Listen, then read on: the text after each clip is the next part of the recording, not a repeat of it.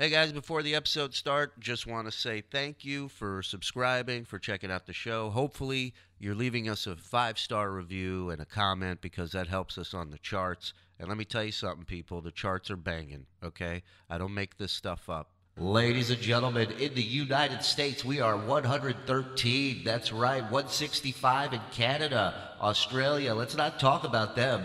Uh, 103 in Sweden. Hola That's not how you say it. Let's go down to Ireland. We're number 31. Moving up 170 spots on the charts. That's amazing. All right, 144 New Zealand. 166 out in Israel. The fuck? What are you? יאללה, תגיד לאנשים כבר, יא מניאקים, מה אתם עושים שם? סתם מעשנים ומדברים בטלפון. מספיק. Sorry, I had to talk to my people. Finland, go fuck yourself. Oh, I'm sorry, I didn't see the next one. 65 in Finland, I apologize. I'll go fuck myself. And who can forget Frankie McDonald's number one place, Bulgaria? We are number 37. Thank you to everybody for listening and keep reaching for your cuts. You're listening to the Shuli Show, the best podcast ever in America. The Shuli Show. I'm Frankie Dog. You're listening to Shuli Show. Welcome everybody.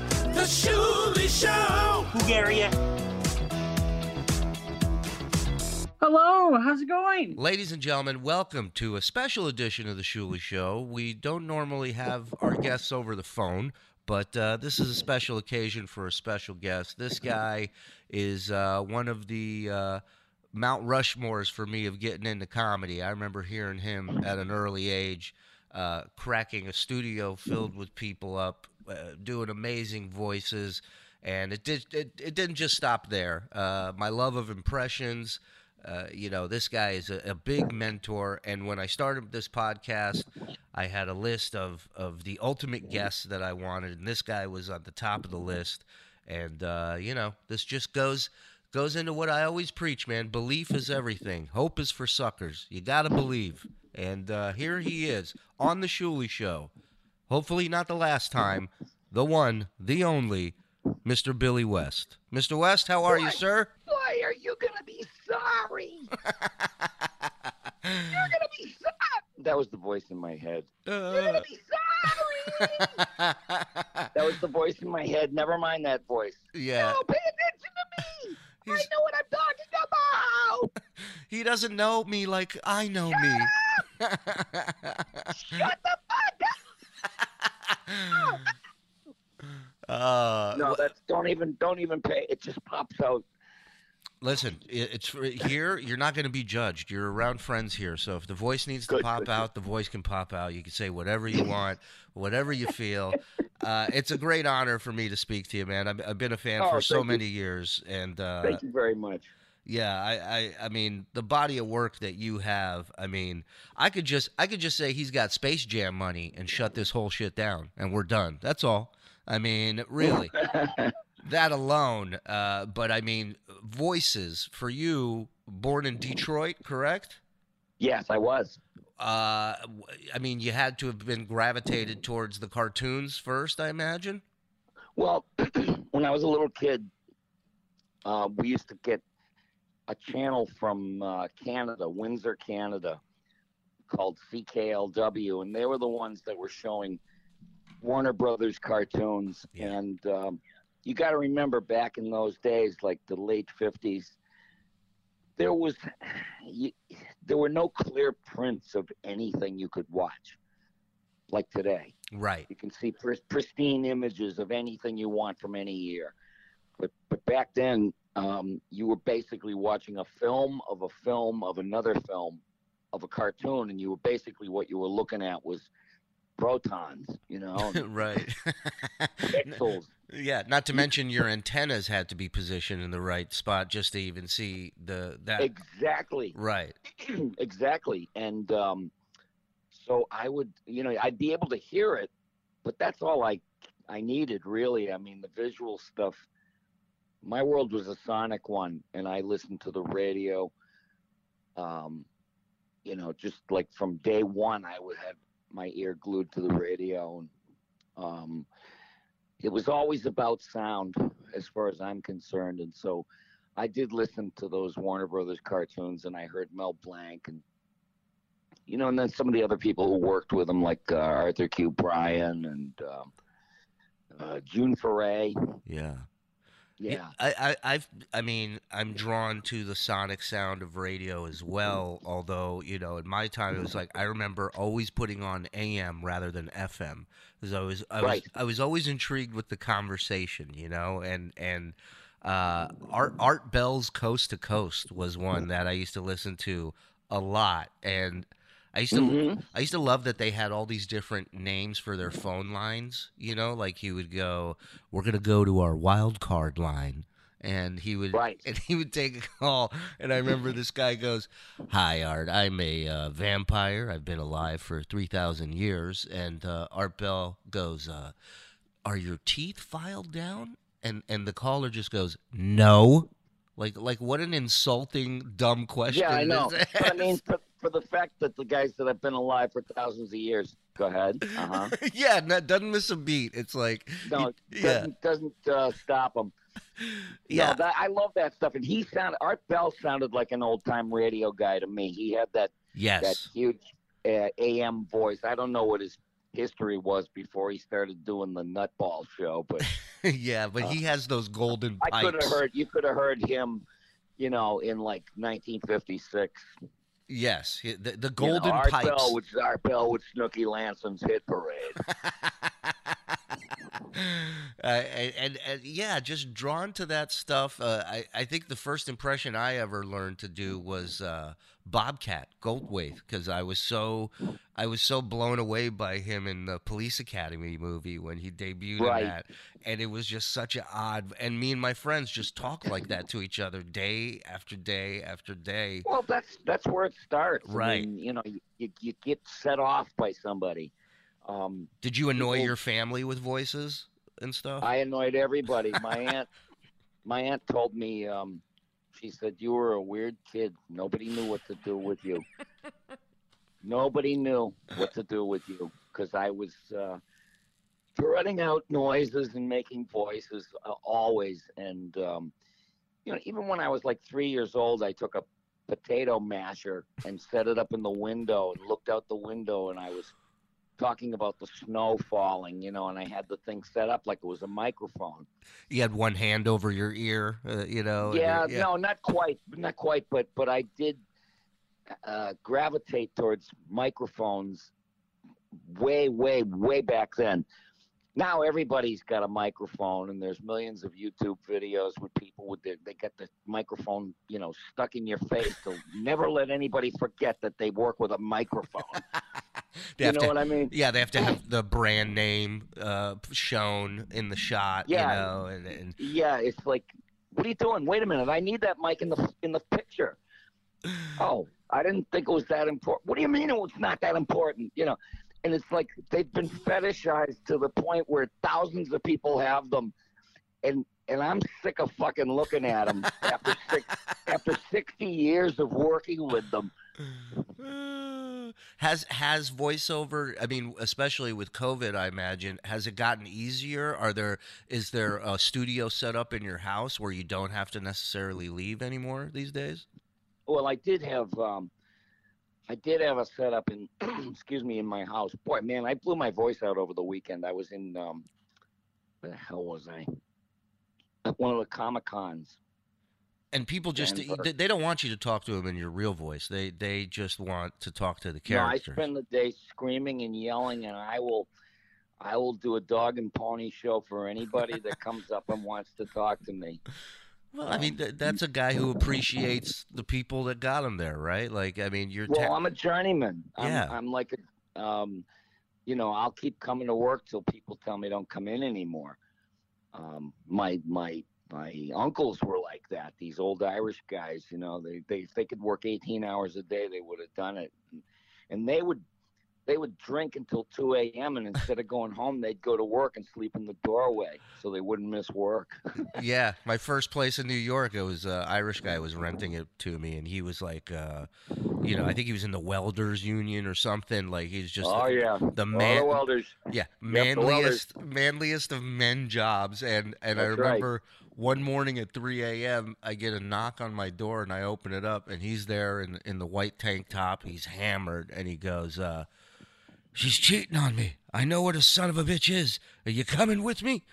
and I'm like, oh yeah. he's my landlord. We don't have this kind of relation. We don't go out and beat people up together. And uh, I go, it's 3 a.m. I got to get up in two hours. He goes, me too. He said that. Oh, oh, he's he's still fighting the Brits in his head. You know, a manly man with my flannel shirt, my flannel dick, and my flannel brain, yeah, yeah, and Madam Bottle. yeah. He goes, she's cheating Madam on me. Bottle. Muse, the Muse. the muse, talk to me. My powers, his spinach. No, you know? that's that was that's the drug of Irish poets right there, man. I had my my go round. yeah. Uh, You, I I was a drug addict and an alcoholic, and uh, I cleaned up like thirty something years ago before I even moved to New York. I was in Boston in in radio. yeah. And, and I was also, excuse me, I, I played rock and roll music from when I was like 19, 18 um, years old, playing in bands. And I came up with guys like Aerosmith, and, you know, I knew them when, when they were making their first album. I used to hang out with them. We used to play on the same bills. I mean, Um, you're a pretty good guitar player, by the way. I mean, a lot of people may Oh, not thanks. know that. You're you you played with the Beach Boys. You played with Steven Tyler, like you said, and, and Yeah, I played. I I I did a. Uh, what did I do? I played with um, Los Lobos one night. No, twice. I jammed it with them. I had a good time. I bet that's a fun band, man. Los Lobos. Yeah, been around for a but while. uh, but that was my whole life before I got into radio. But uh, they took away my spandex license in 1978. so um, I I decided to uh, go check out whatever comedy scene there was. There was a there was maybe one or two places, but before before that, before 1978, when you were doing comedy, it was called interrupting somebody's dinner. right, everybody's cutting a steak, and you're going yeah, up there right. with jokes. Glasses were pointing. All of a sudden, it's like, okay, everybody. Yeah, You know, you ever notice everything? yeah. yeah uh, I was going to ask you about stand up in general, like uh, just if you ever, if you did it for a while, what, what did you think I did it for a little while. Um, I didn't. Nobody told me you had to have an act. Yeah, what So I, I think, just go but up there and throw, throw shit against the wall. But you know what? Sometimes it would be absolutely brilliant, and and then the next night I'd go to hell in a twisted metal fireball because you can't replicate the emotional resonance from one night to another. Not, Um, not to mention the energy from the audience is different every night, every show Exactly. show. You know, but I never believed there was such a thing as a bad audience. I always believed there was a bad fit. You know, if it Hmm. didn't work out, it was a bad fit. Yeah, I, I could It's kind like of see that way that. nobody gets the blame. Right, everybody leaves. No, uh, I can't. I can't say to people that they suck. They don't suck. People are great. Well, you know, it's Um, funny. Comics have a tendency, especially in the shows that don't have a lot of people them. If you're doing a showcase show in the city or something, and it's it's 20 people or 12 people there, and they tend to have this thing where they kind of shit on the people that came out, and I'm always like.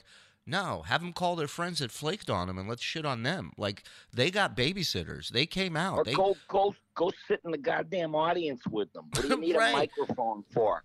What do you need the spotlight for? You know. I, w- I wanted to ask you the transition from being on stage and getting Yes. instant feedback from an audience, laughing at something you said, to then doing radio where you just have to assume. I mean, really, what you do is your audience is is that room. It's a it's a you're playing to four or five people, but doing it on radio and not having that instant feedback, throwing something out, it's kind of scary, right? I mean, it's a it's a bit of a Um, transition. Well, when I first started out um, in Boston, that's where I grew up.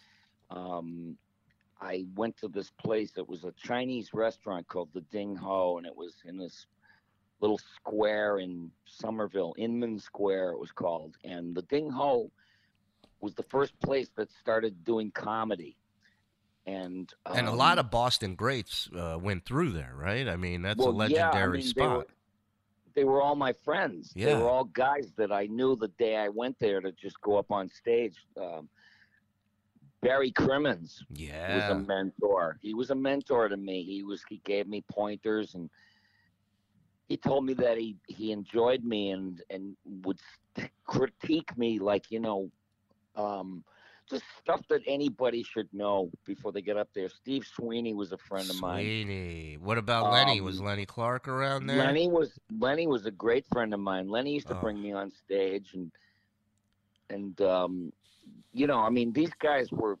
That's a- salt of the earth and they were very, very funny. They were superstars and I used to look at them and I go, Fuck man, I mean, you know, I, I that's their superpower. Yeah. But but the thing was is my superpower was if I just gave up trying to perform stuff that I had written and start doing characters and Yes. voices, that's when the fucking audience would sit up and bark like Lassie. They'd go, What's that voice coming out of this this imp? You know, this right. Right. And, and it's what, tough what for the the hell is going on? You know, because I could I could do these scary, frightening, uh, big monster type characters, and then these little you know cloying, annoying, high pitched, genderless voices, and and I could just talk to myself, and um, and that's where the hoopla started, really. So, but I mean, I did. It's so funny when I was on the Stern Show. Um, it's it's almost like um, Jackie. Jackie was, um, you know, tried and true. Um, one of the funniest people I think I ever met in my life.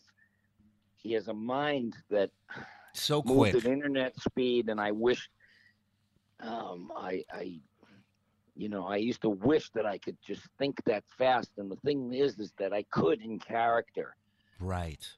um, that you know you you you try and find what your superpower is, and that was me. I'd never run out of stuff to say if I was in character. Uh, there were all these jackals and horseflies, you know. They were always like, you know, trying to fade me. You know, it's like, well, Billy's not funny. You gotta have fucking Fred, and you gotta have fucking Jackie. You know, he's not fucking funny. You know, he's he's not funny on his fucking own. And meanwhile, meanwhile, none of these these fucking jack buckets knew that I had opened up for George Carlin in in Boston, and um, and he liked what I was doing because I was just going off, and uh, he liked what I was doing, and I and I made him laugh. He he um he told me a joke, and I said, "That yours?" That's great. He died died laughing. Is that yours? Can I can I use it? Oh. and and you know, and I opened up for Gilbert Gottfried, and that's where I first met him in Boston. I knew all these guys before I ever fucking went to New York.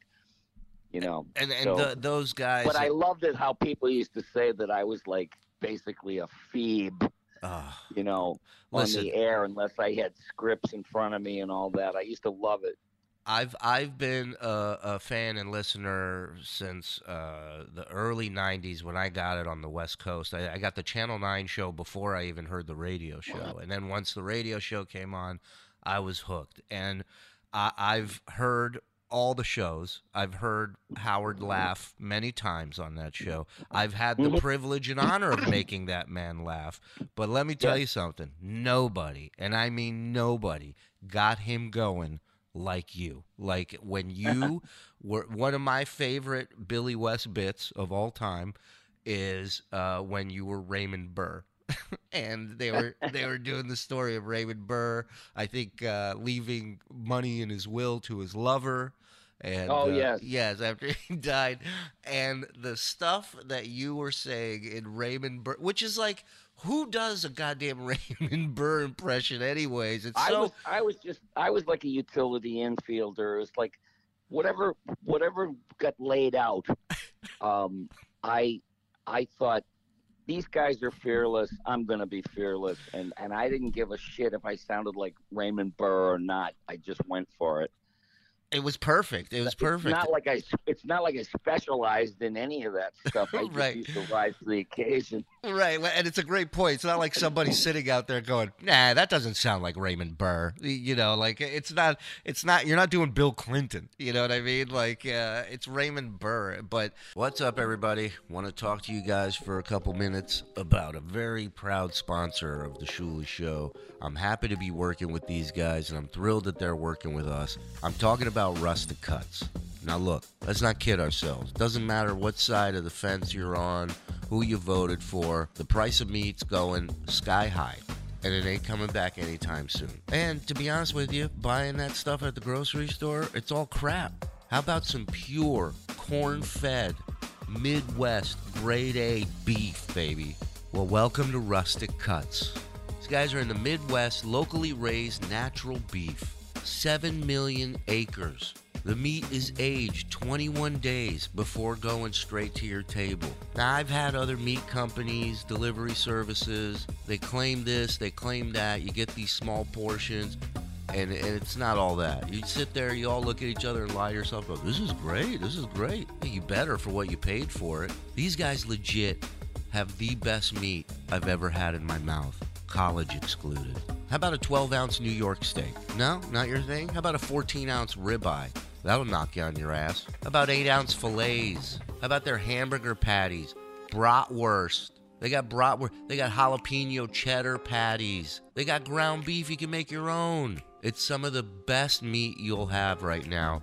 This is a family operated business. The family are just great people. I've spent time with them. And here's the kicker they are 100% fans. They support everything we do here, and we need to support them back right now. And you will benefit from this. Trust me, there hasn't been a single person who hasn't tried Rustic Cuts that hasn't emailed me and told me game changer.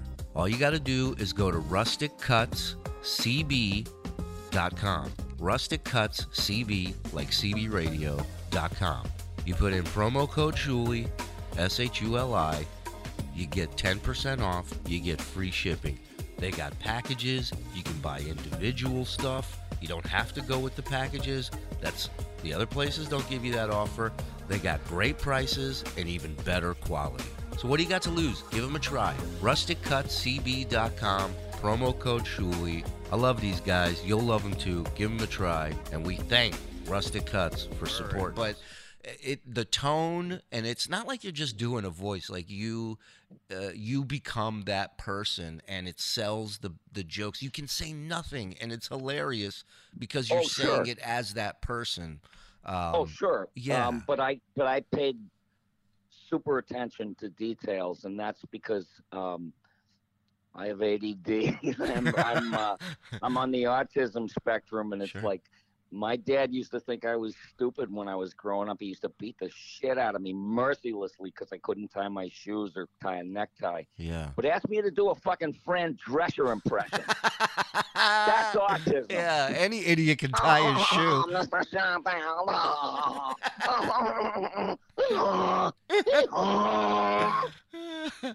any idiot can tie a shoe uh, nobody can, yeah, you know. really. But I mean, but I couldn't understand why life was so goddamn hard, and my father was brutal with me.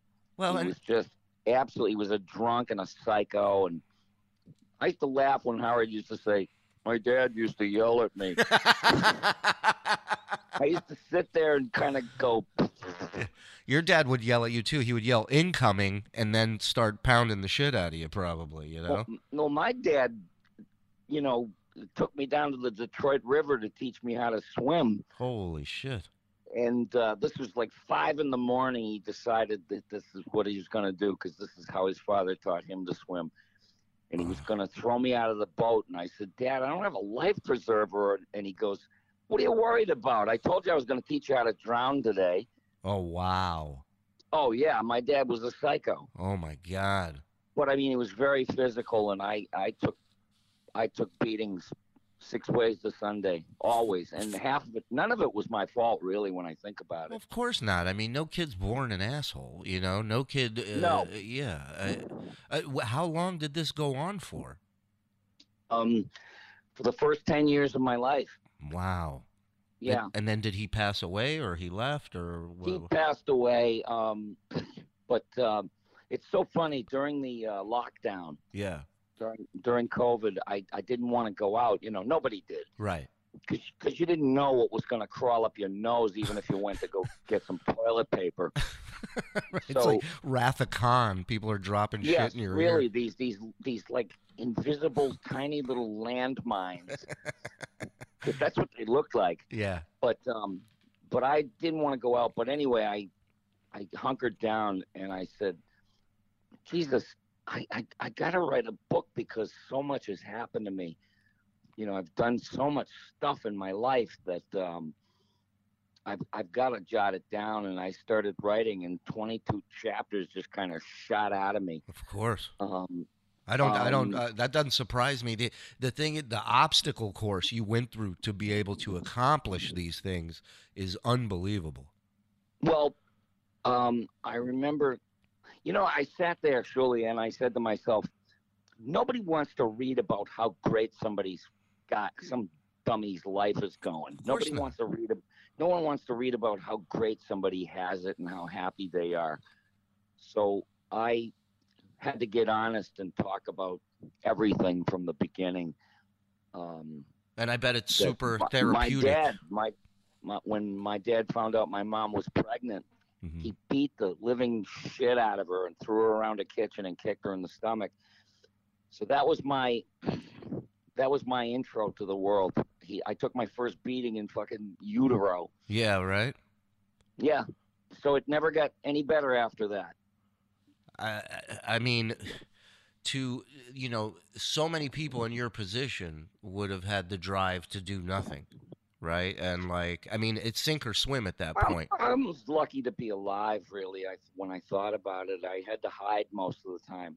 But you had I that was- I survival. the- you had that survival instinct and where you know that's what i'm saying like there's got to be a choice there for people in that situation which is like to survive or just or just give up and and then repeat the cycle a lot of the times right Well, well, I would disappear. yeah I would just disappear. You know, it's like I had to be, I had to be not present to survive because I would just disappear if he was hitting me and stuff. I would just dis a fucking peer, and I would be numb, but I wouldn't be there. I'd be away, away, away somewhere um, um, space, and, I, almost I the created my own world. as i was gonna say the almost the start of the characters and diving into characters and and escaping in that right like uh, yes, that's what it was. yeah That's what it was. And I and I was nonverbal in the very beginning because you know, I didn't know what to say. I was always being told to shut up. So I Yeah, I mean, think about it. Every time you open your mouth, you're getting beat or you're you're being uh, insulted or screamed at. So why would you be verbal? You know? yeah, I know people would never believe this stuff, but but the thing is is um my dad was really bad. I mean, I don't know if you ever heard of the Bund. Uh, The. Bund is a German word word for like federation or club. Okay. Those are never you- those never end well, right? No, they never do. And uh, and in in Detroit in the fifties, there was something called the Bund, and Yeah. what it was was a meeting of the American Nazi Party. Ah. And him and and his friends were these young guys that would go meet at the Bund, and you know, and so a lot of people would never believe that that that's how I came up.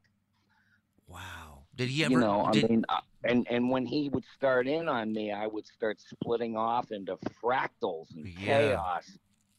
Did he ever? and, uh, did he ever lecture you like propaganda and stuff? And and you know? Uh, no, yeah, no, he okay. didn't. He was secretive because because um, you know, back in those days, the whole the neighborhood, your the eyes of Texas were upon you. You know, what Sure. I mean, Sure. everybody knew everybody else, and everybody knew what was going on. So he was very secretive. But one time he lost his his um, pin, special pin to get into the club. yeah.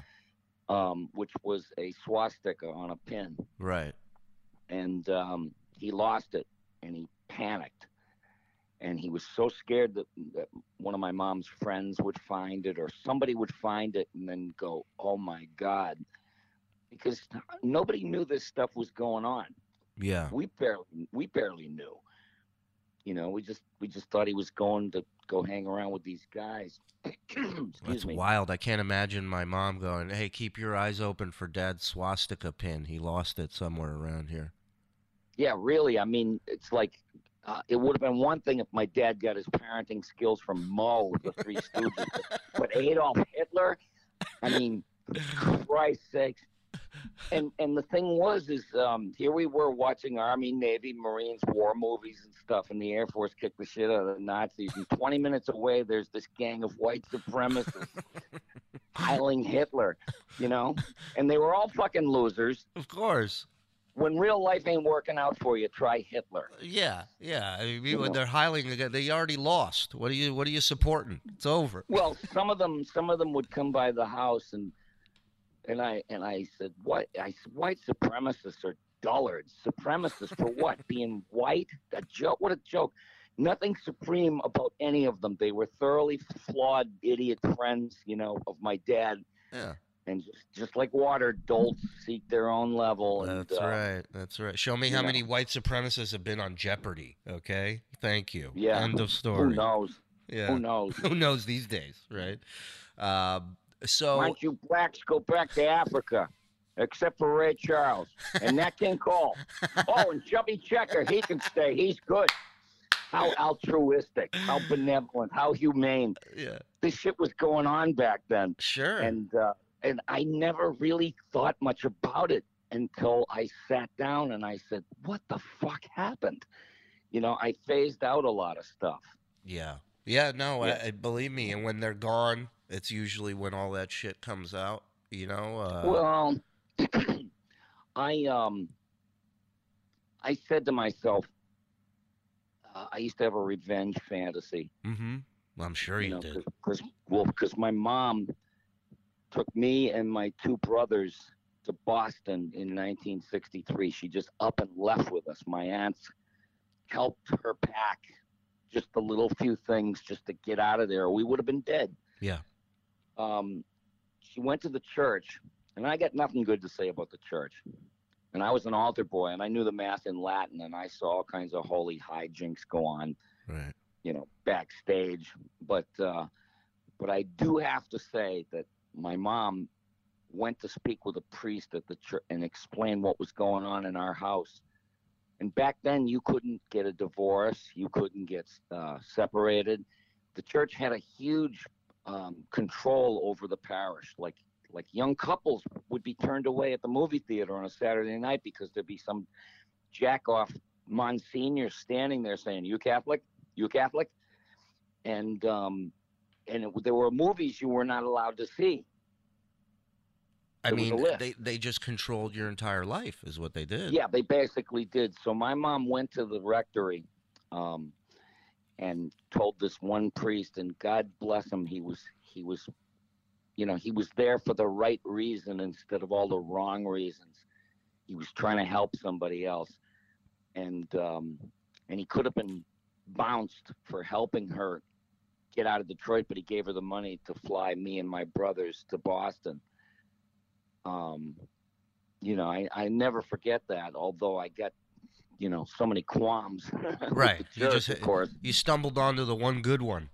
We stumbled onto the one good one who, who said, if I were you, I'd skedaddle because my mom showed up over there with a black eye. And this guy said to himself, let me do something good. Let me do the Lord's work instead of going up there and thee, thou, thy, you know. This is why you know I had a friend lecturing me because everybody is a lecturer now. Everybody has Mhm. information and, and wants to sit you down and tell you the way things are. And he Right. he claimed that we are dumber now as a society than we've ever been before, uh, with fake news and social media. And and I disagree. My theory is I do. I think we are just as dumb as we've always been. I don't think we've gotten any dumber. I don't think we can. Uh, look, you're talking about a day and age where a, a, a woman, a mother, and a wife would go out in public with a black eye and, and, and marks all over, her, and and the majority of people would say, "What are you going to leave him? What are you stupid? You know, what are you crazy?" Like that was the norm. That's pretty fucking stupid when we look at it now, and you know, uh, like I always say, my parents, I think, are brilliant people, but Right. but at one point they thought Liberace was straight. So you know, we've always been dumb, is what my point is, and yeah, that's that's what I think. I I don't think it's changed anything. All that's changed is given more dumb people a voice. That that's really what's changed. Is we we now have to hear or see these people that You we could be you could be right, but I think I've seen more infantilized adults in today's day and age than I ever have in my life. And I have a really good memory and I studied people. I was like an alien. I, I studied human beings. I studied them. I could tell you what was going to happen 13 seconds before they did it. you you were like the guy they thought out of a block of ice who'd been under. yes, I for- was an empath though. I was I was I was an autistic and I was an empath and I could smell how somebody was thinking. Oh, I totally believe in empaths. By the way, I a hundred percent. So that is not wild to me at all. I feel like my my uh, oldest daughter has that gift. Uh, Yes. My wife has it. Is like he on the spectrum? she might be. She might be. Uh, she's she's You know, definitely. I have a theory. I have a theory about autism. Yeah. It's like we're we're in trouble as a society. You sort of touched on it. Some people believe that we're stupider than we've ever been, but all I know is violence is a tool of the ignorant. Hundred percent. And when you have a society that's that's their go-to is violence, Yeah. from an old lady at the supermarket to a little kid running around his yard with a gun and you know i mean there's something wrong and nature does not look the other way when society is at this point it never has so what happens is there has to be an intervention nature has to make a correction otherwise there's no survival Yeah. we are not we're going to cancel each other out we are not going to survive Yeah. and so, so my theory is that I noticed that there was this huge, huge explosion of the rates of autistic births Mm-hmm. going on, and I looked into it, and then some jackass was saying, "Well, it's because there's more CO2 in the air," right. and uh, you know, and I said, "What kind of a stupid thing is that to say? Chemtrails. How dare you. Chemtrails. Yeah. How dare you? You know, I mean, it's it's genetics, it's nature making an intervention, making a correction. Autistic people are sensitive. They've got gifts. They're empaths. They're loving. They're not troublesome. There's hardly any negatives you can associate um, with that. And I think even if it takes 100 or 200 years, they become integrated into our society and they will raise us up. That's my theory. I, you know, and you you hit on something because they're they're the the only downside to uh, to having a kid on the spectrum, in my opinion, is how you handle the things. Right? Is how Yes. you approach the kid because none of us are experienced in it for the most part. Um, Right. And so when you're facing this kid who, you know, at their age, you were able to do said task without a problem, right? It, it took Right, you right. one time to learn, and and for whatever reason, this kid's getting flustered and can't uh, accomplish this task that maybe they should or whatever. It's all about the reaction to that, is what I've found. Um, and I think that's where a lot of people go wrong with it, where they kind of turn to their fathers or their parents and go, "Why can't you just do this?" You know, and you start snapping at this kid. That's Which- not going to help, which ignores things like enlightenment. right? And it gets them to shut down as well, right? They, yeah, they, well, I I was uh, forced down. I just luckily I I I was you know I was broken as a kid. I was broken to bits, and uh, I mean, there's so much else that went on in in growing up in Detroit. Um, I I was like, I was sexually molested by both sexes before I was 10 years old. You know, so it's like, uh, I don't know. I didn't know whether to shit or go blind. right. I'll tell you. The, I'll tell you the truth. Yeah. And uh, and it took forever and ever, including drug addiction and uh, alcoholism, to cut through scar tissue, to, to cut through to the point where I could actually assemble a blueprint because I had no blueprint of how to be a human being. Yeah.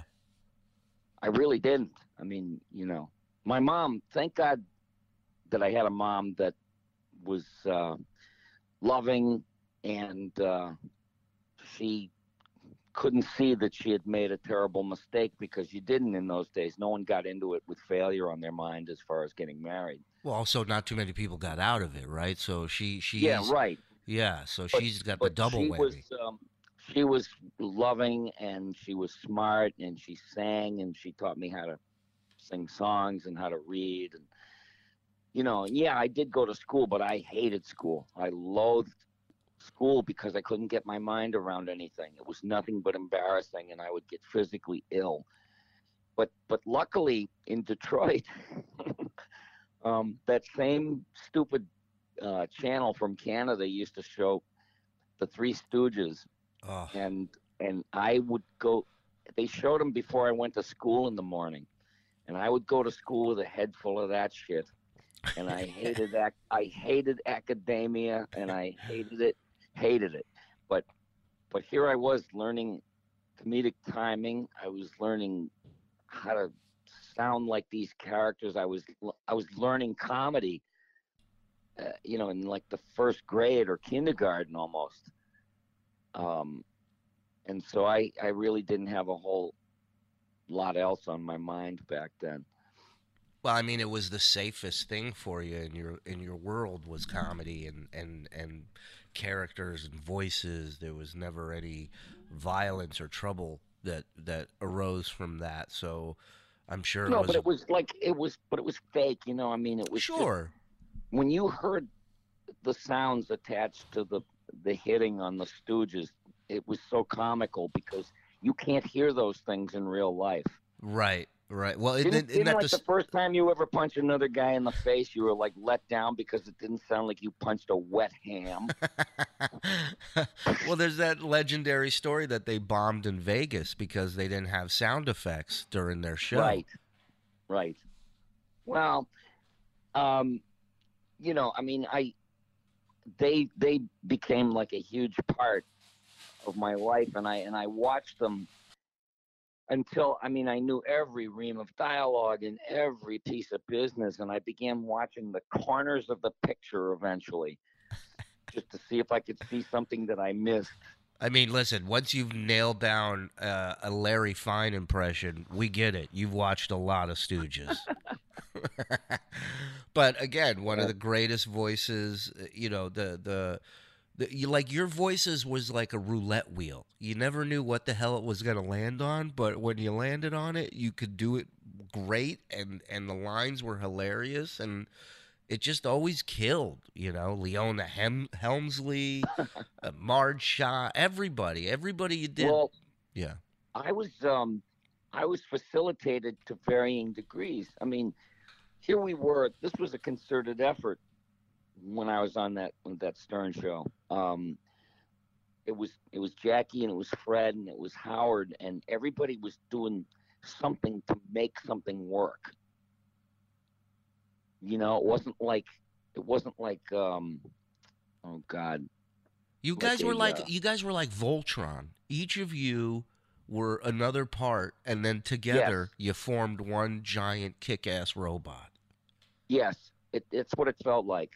Um, I um, I remember Howard would get an idea for something, and um, you know we'd we just we'd do it. We'd do it on the spot if he got an idea for something, and everybody.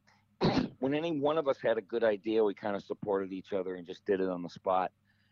There wasn't any time for pre-planning. We did do the occasional produced bits or radio movies, but the you know, and there was a comic right hook in every one of them. But but uh, But that, but know, what you Stern- guys were Stern doing, a what's that? what you guys were doing is till this day my favorite type of comedy, which was organic, off the cuff, working without a net, Uh, that type of comedy to me is my favorite kind. The Carson Show when the animal segments went bad, Right. You know, Carol Burnett when they'd break. You know, uh, all Yes. these shows. That to me was like the height of comedy when even the people Yes. doing it were enjoying it. Uh, that I loved, and you guys were amazing at that.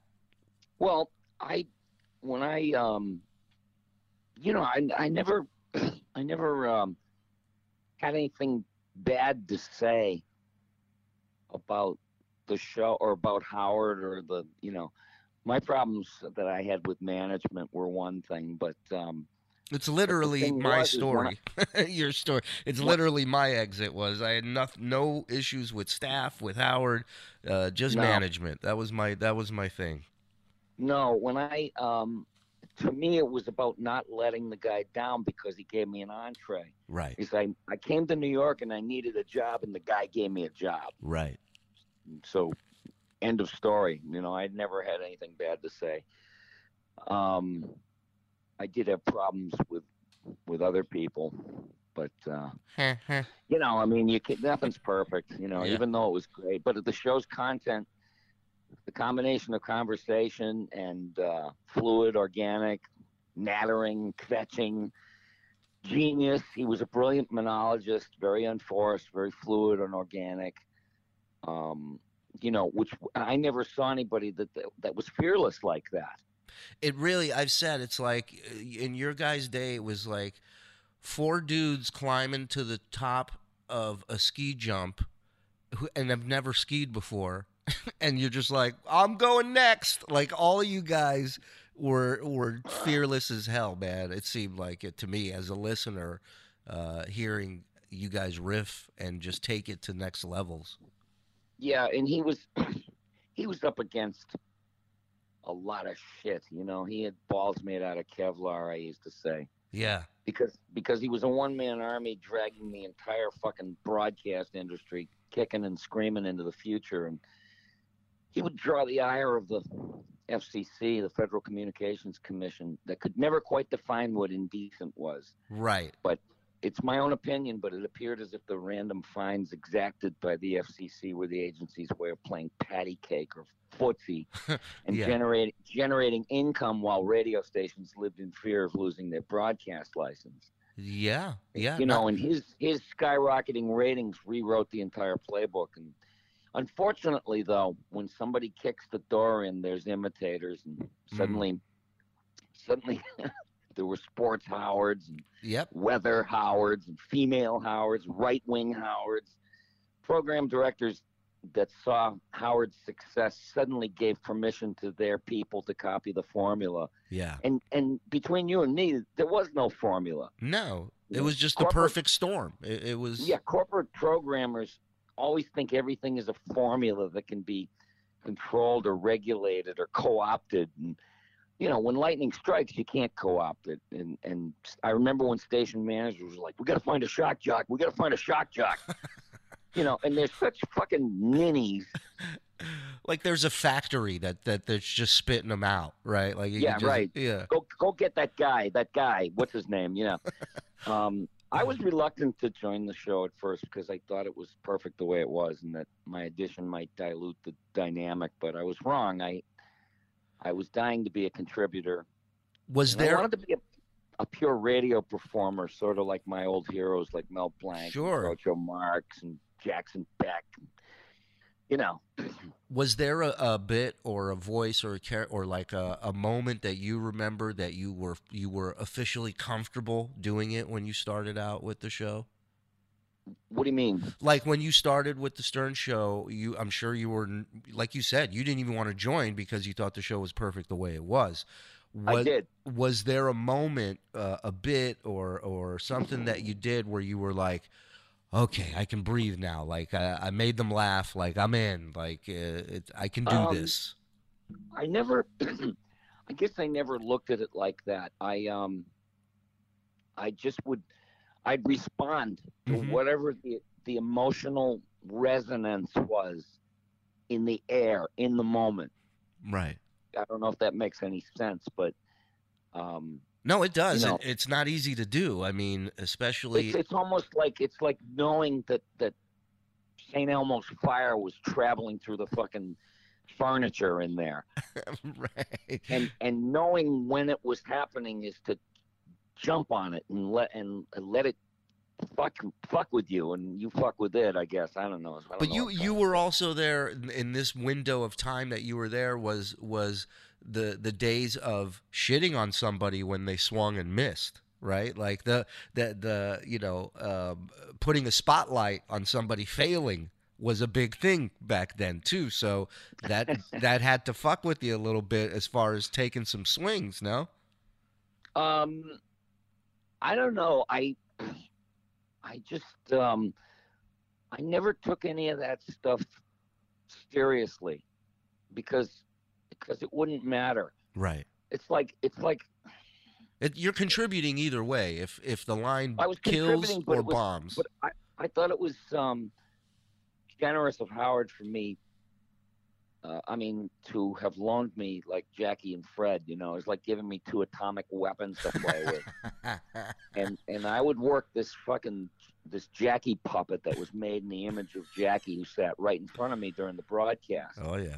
And the puppet was like two feet tall, Yep. and it was so Twilight Zone, and I was busting Jackie's balls with his own demonic images while he was writing insane zingers for the venomous puppet to hit himself over the head with. What a weird human centipede uh, cycle no, that and, is. and I was working the Jackie puppet, and and Jackie in reality was working the Billy puppet. So that's a hero. right, my- right. That's a hero in my book. Fucking a Jackie. He had my love and respect. Oh, I Still love. Jackie. I love. He's Um, come on the show. I, I love him to death. Uh, uh, I mean, I still remember his jokes from when I was a kid buying the CDs, and you know, Sure. he's he's he's the best, dude. He, I love Jackie.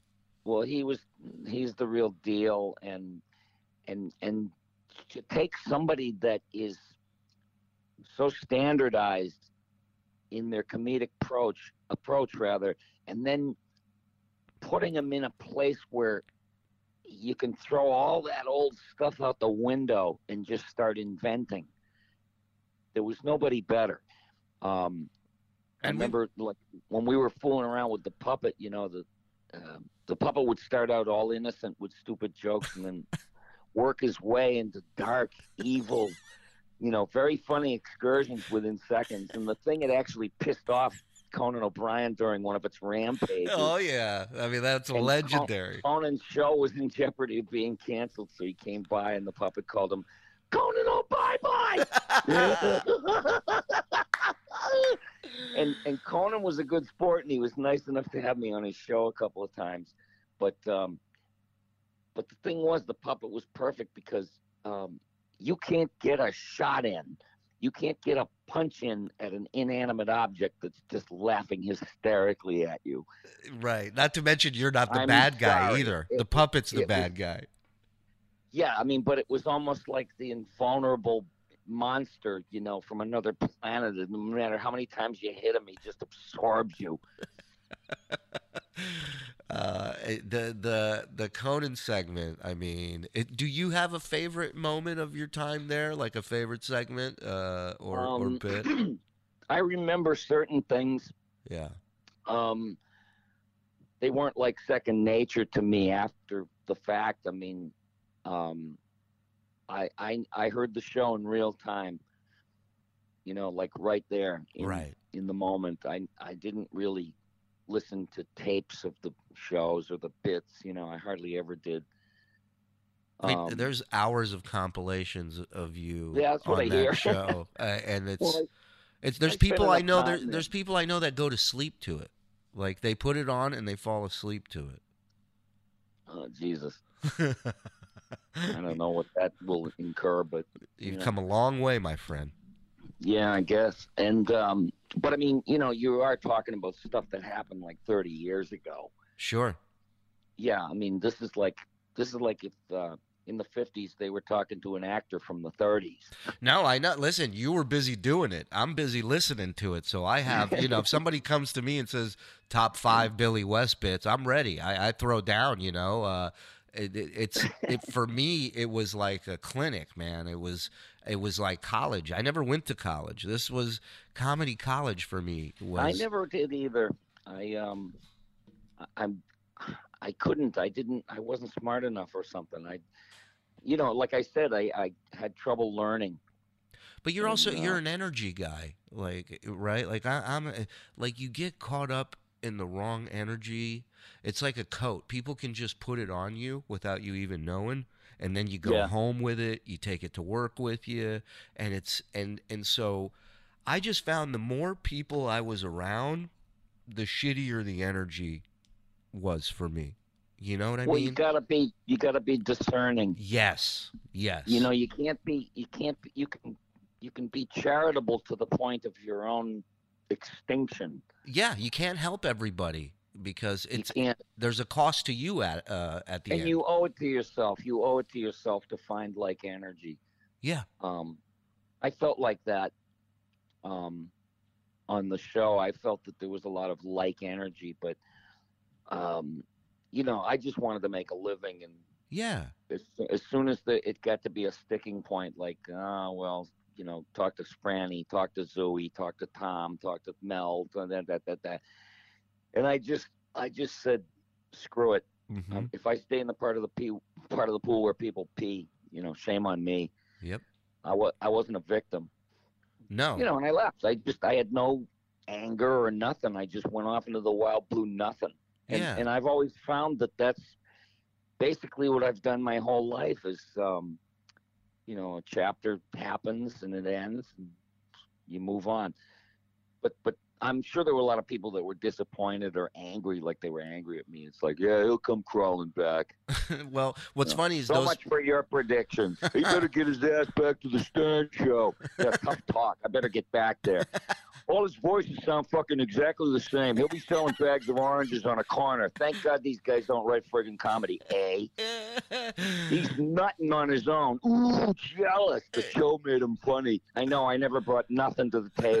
Hey, I'll do his fucking job. Oh yeah, big hero. What's stopping you, you empty jack bucket? You booger eating bedwetter. You blood fart. Ah! You don't get a job with Howard just because you raised your hand. You complete piece of piss. You go have a gun for lunch. The oh, opinions expressed above were not mine. They were the puppets. yes, yes. Uh, by the way, those people that were mad that you left, they were mad at you for being there too. So it's just you know you're not going to win. You, you You, know, what? You know what they all are? They're the two guys in the balcony on the Muppet Show. Yeah, yeah. No, you're 100 percent right. It's it, That's listen. what those guys are. That's like, I hate this shit. This shit sucks. Meanwhile, they're there every night in the roost. they're they're the biggest fans that you have is is the people who hate you because they listen to everything you do they watch everything you're on and Yeah. and you know so they just don't realize they're super fans um Yeah, but but I um, but I used to read stuff and I used to feel like, man, you know, how fucking good do you have to be to impress these imbeciles? but but but the thing was is that was just one segment of the world. I mean, when I go to do these shows now, thirty years later, these comic cons. Uh, there's 80 year old geezers like me walking by going, to listen to you on Stern. Oh, geez, you guys were bad. Oh, man. How'd you get away with that shit? And then there'll be a four year old girl that knows me. right Yeah. Right You know, and, and her parents, and then their parents, because they've been around for so long. So it's like all these millions of people know me from one thing or another.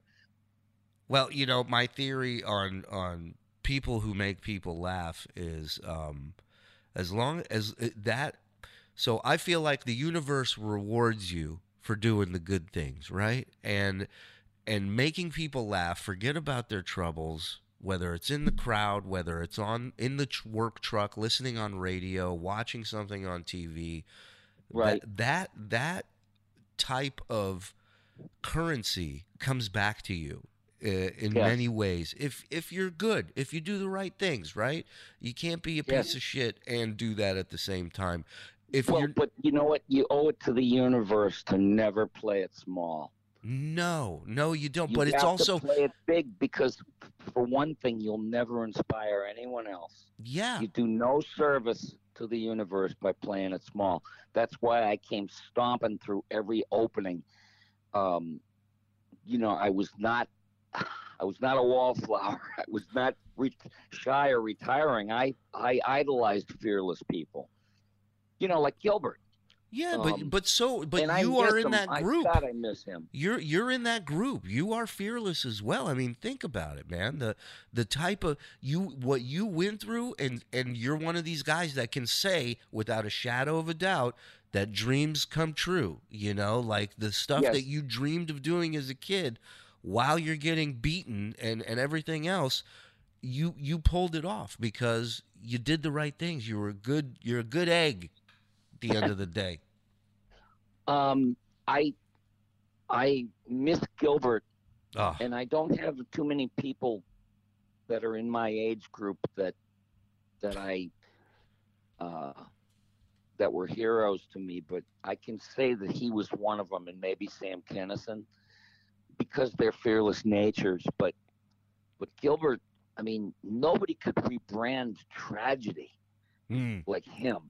You know, Yes, yes. I've worked with He him a few just- times as well, and totally rebrand tragedy, and he used to have me on his podcast all the time. I used to listen to him. It was the only time I'd hear Billy uh, doing an interview, and I'm like, I'm tuning in. I love Big Gilbert's Colossal Podcast. Love it.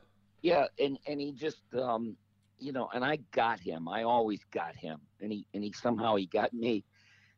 Um Well, you guys would were both good time. nerds. You know, you both were horror movie nerds and just classic TV and movie stuff. You guys Sure. were great together.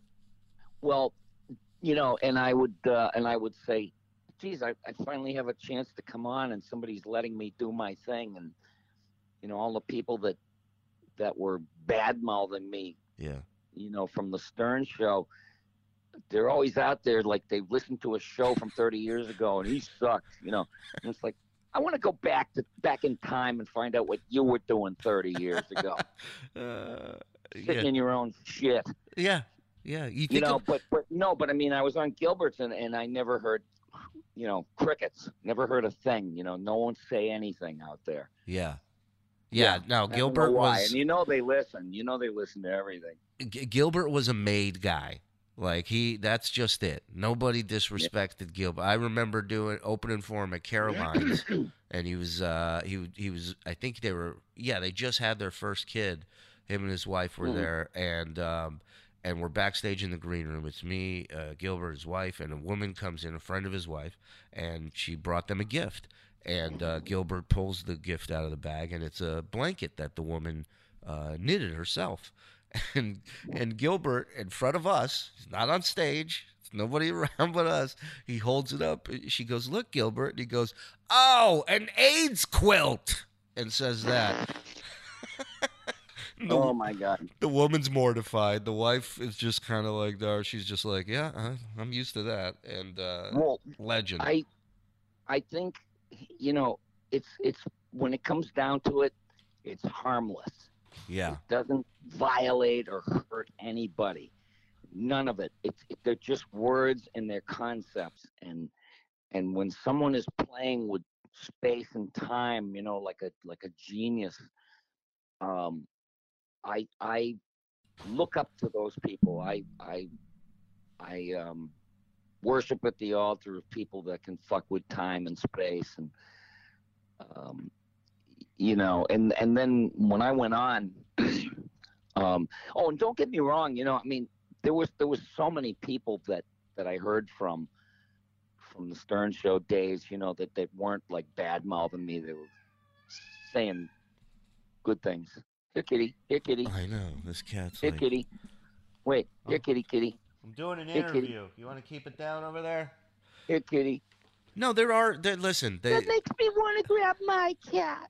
I want to grab. I'm gonna grab my cat. Hi, kitty. Come here, kitty. Oh, show me the cat. Show me. Uh, well, I Yeah, I, got a, I got a cat i wish i was half the man that stupid cat thought i was really, You- you've disappointed. You've let the cat down. Oh, I can't. I can't do that. I just cannot. uh, what? what uh, first of all, uh, BillyWest.com is your website, number one. yeah, you know, um, I'm on Twitter. That's basically where to find anything. Twitter.com slash the Billy West. I follow him. You should follow him. Uh, and he's at a lot of these conventions, which is fantastic. Um, Yeah. uh, plus, I'm still, um, I'm still doing shows, and um, you know, I'm working with Matt Groening on a couple of things. With I, I went, I'm working on Futurama again, and oh, love it. Uh, and um, and there's another one, Disenchantment, which is really cool because I love the drama on it. It's not a show. It's not like Futurama at all, or The Simpsons. You know, Matt Groening, I'm in total awe of. He's he's one of those guys that's in my age bracket that that I go, oh my God, where does it come from? But but that's that's the beauty of it because when you talk to somebody else, they'll say he says the same thing about you. Were you friendly with Sam Simon at all when he was when he was around? Um, I had dinner with him and a bunch of other people one night. It yeah. was a really interesting dinner, but I didn't know him. Know him? I mean, I would know him. You know, like, yeah, I knew who he was, and he we met, but um, we we had a dinner one night at Musso and Frank's in Hollywood Boulevard, and uh, it's that old '30s steakhouse. It's where people, you know, the stars would sit and, and starlets would come and get discovered. You know, it was all it was all grand. You know and uh, it was all so grand. And and meanwhile, at this table, there was Sam Simon, some writers, my buddy Eddie Gorodetsky, uh-huh. who I came I came up in with radio. I mean, I've known Eddie for forty four years, and um, we were on radio together in Boston, and and he uh, created the show Mom with Chuck Lorre. He, you know, he was an executive producer on on almost everything. Um, you know, like um, what's the what's the show? The um, the Big Bang, Sure. stuff like that. Yeah. Yeah, I mean, his name was all over everything. And I remember us years and years ago, we were high as rats on Coke and we were laying in the back of the radio station. And I said, Hey, Eddie, what must it be like to be the guy?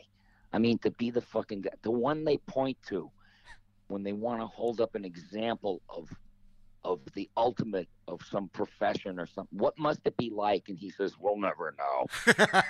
And then 43 years later, I call him up. I go, Eddie, one of us knows. Uh, Because I mean, he was he was basically like Sheldon Leonard. yeah.